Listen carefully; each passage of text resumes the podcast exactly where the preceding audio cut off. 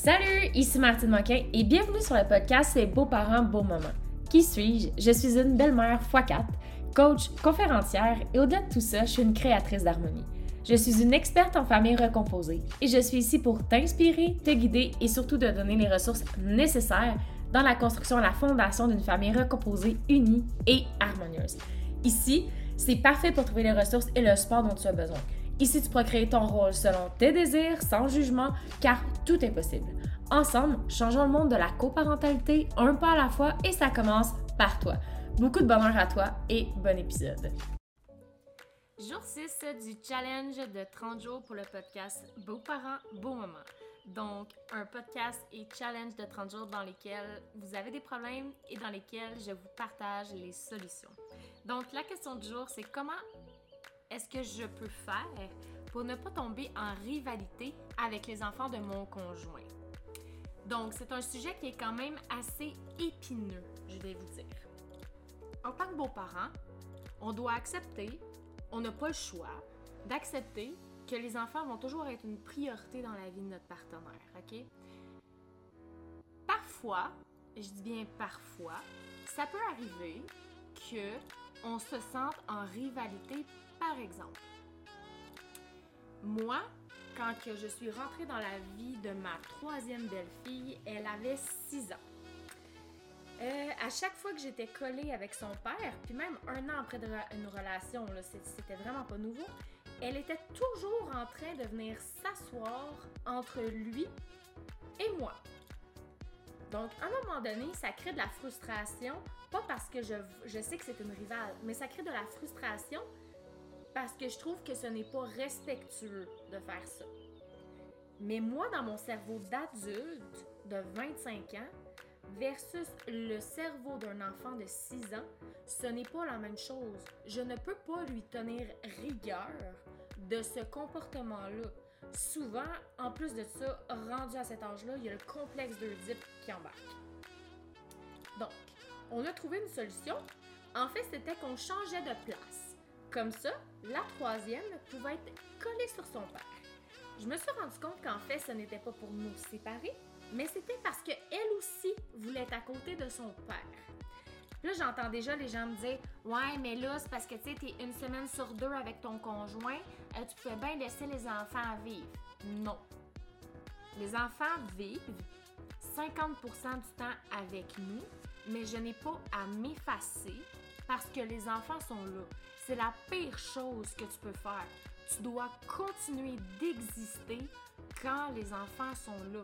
Tu peux pas exister 50% de ta vie. Ça ne fonctionne pas parce que là, tu vas, tu vas commencer à avoir de la rancœur avec les enfants, tu vas commencer à mal te sentir, tu vas anticiper leur retour. Donc non, non, les enfants ont à s'habituer à moi, comme j'ai eu besoin de m'habituer aux enfants et on a eu à trouver des solutions sur les problématiques qu'on vivait tout simplement. Faut dire aussi qu'il n'existe pas vraiment de rivalité définie dans le dictionnaire et en psychologie. Souvent, qu'est-ce qui arrive, c'est que on trouve qu'on devient rivaux avec les, les enfants simplement parce que tu as l'impression de perdre ta place, parce que justement, tu arrêtes d'exister quand les enfants sont là. Est-ce que tu peux relate avec ce que je te dis actuellement? Est-ce que toi, tu fais ça dans ta vie? que quand les enfants arrivent, tu t'en vas, tu t'en vas faire du magasinage, tu n'existes plus, tu restes dans ta chambre. Si c'est ça que tu fais, c'est une mauvaise affaire parce que tu vas te sentir mal au travers du processus de la belle parentalité. Tu dois continuer d'exister, d'assumer ton rôle et d'assumer le fait que ton conjoint a des enfants. Ça, ça changera jamais. On ne peut pas dissocier un conjoint, conjointe de ses enfants. Si l'optique de faire ça te traverse l'esprit, alors je te conseille peut-être de tout simplement trouver une autre solution. Quitter ton conjoint, faire maison à part, mais chose est-il qu'il ne faut pas tomber dans l'aliénation parentale de la belle-mère marâtre vers les enfants. C'est pas la bonne affaire à faire. OK? Donc, ça va être de prendre soin de soi, de réaliser que non, t'es pas la rivale ou le rivaux d'un enfant de 6 ans. C'est que tout simplement que tu as de la misère à assumer ton rôle. Tu as peut-être un malaise avec les enfants parce que tu sais pas quoi faire avec les enfants si toi-même t'as pas d'enfants. Tu peux peut-être te sentir mal parce que toi, tu as des enfants puis tu as l'impression que les enfants, tes enfants à toi, quand ses enfants à lui sont là, ils n'existent plus. Tu sais, c'est beaucoup de peur, de manque d'estime de soi, de confiance. Puis ça se peut que le courant ne passe pas avec les enfants de ton conjoint. Ça se peut. Il n'y a rien qui définit là, que ça va être optimal puis que tout va bien se passer. Ça se peut que ce soit plus ardu, ça se peut que ce soit plus compliqué. Mais à ce moment-là, il faut que tu communiques avec ton conjoint, il faut que tu dises comment tu te sens pour que tu puisses trouver des solutions. Parce que ce n'est pas en faisant de l'aliénation parentale, ce n'est pas en repoussant les enfants, en criant après les enfants que la relation va aller mieux. On n'est jamais en rivalité avec les enfants de ton conjoint. Souvent, ça va être des peurs, ça va être des croyances limitantes, comme Ah, je suis pas sûre d'être une bonne personne pour les enfants. Donc à ce moment-là, là, quand ça arrive, ces choses-là, quand tu vois que tu les mettrais ailleurs, que tu redomperais ailleurs, que tu te sens pas bien avec les enfants, c'est à toi de te questionner puis de te demander pourquoi. Parce que dans le fond, les enfants, ça reste des enfants avec des cerveaux d'enfants. Fait que c'est sûr qu'il y a des pas doigts à l'œil, c'est pas des chats. Puis en plus de ça, même les chats font un peu n'importe quoi. Mais c'est vraiment toi, dans ton cerveau d'adulte, aller voir c'est quoi le problème. Si t'es pas capable de trouver c'est quoi le problème, je t'invite à aller consulter un thérapeute, un psychologue. Mais il y a quelque chose qui te déclenche là-dedans. Il y a quelque chose qui fait que tu as de la misère à vivre cette situation-là, puis tu peux pas rester comme ça parce que, premièrement, ça va briser ton couple. Tu vas avoir de la misère à prendre ta place, tu vas avoir de la difficulté à intégrer ces enfants-là dans ta vie qui pourtant font partie de la vie de ton partenaire puis dans lesquels tu n'auras pas le choix d'accepter. Parce que quand tu es dans un rôle de beau-parent, je ne pense pas que tu puisses ne pas accepter les enfants de ton conjoint. Je pense qu'à un moment donné, ça se peut que vous vous entendiez pas, surtout s'ils sont adolescents et en opposition.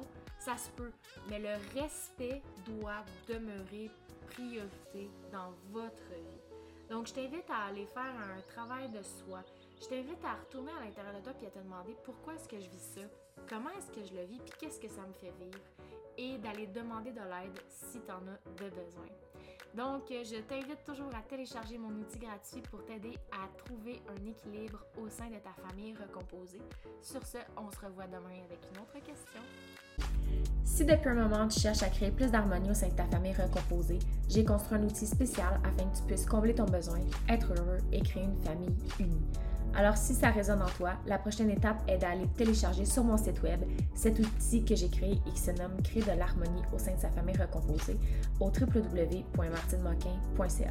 Cet outil est gratuit et t'aidera vers une démarche familiale extraordinaire. Tu pourras le télécharger via mon site web qui est dans la description de l'épisode. Beaucoup de bonheur à toi.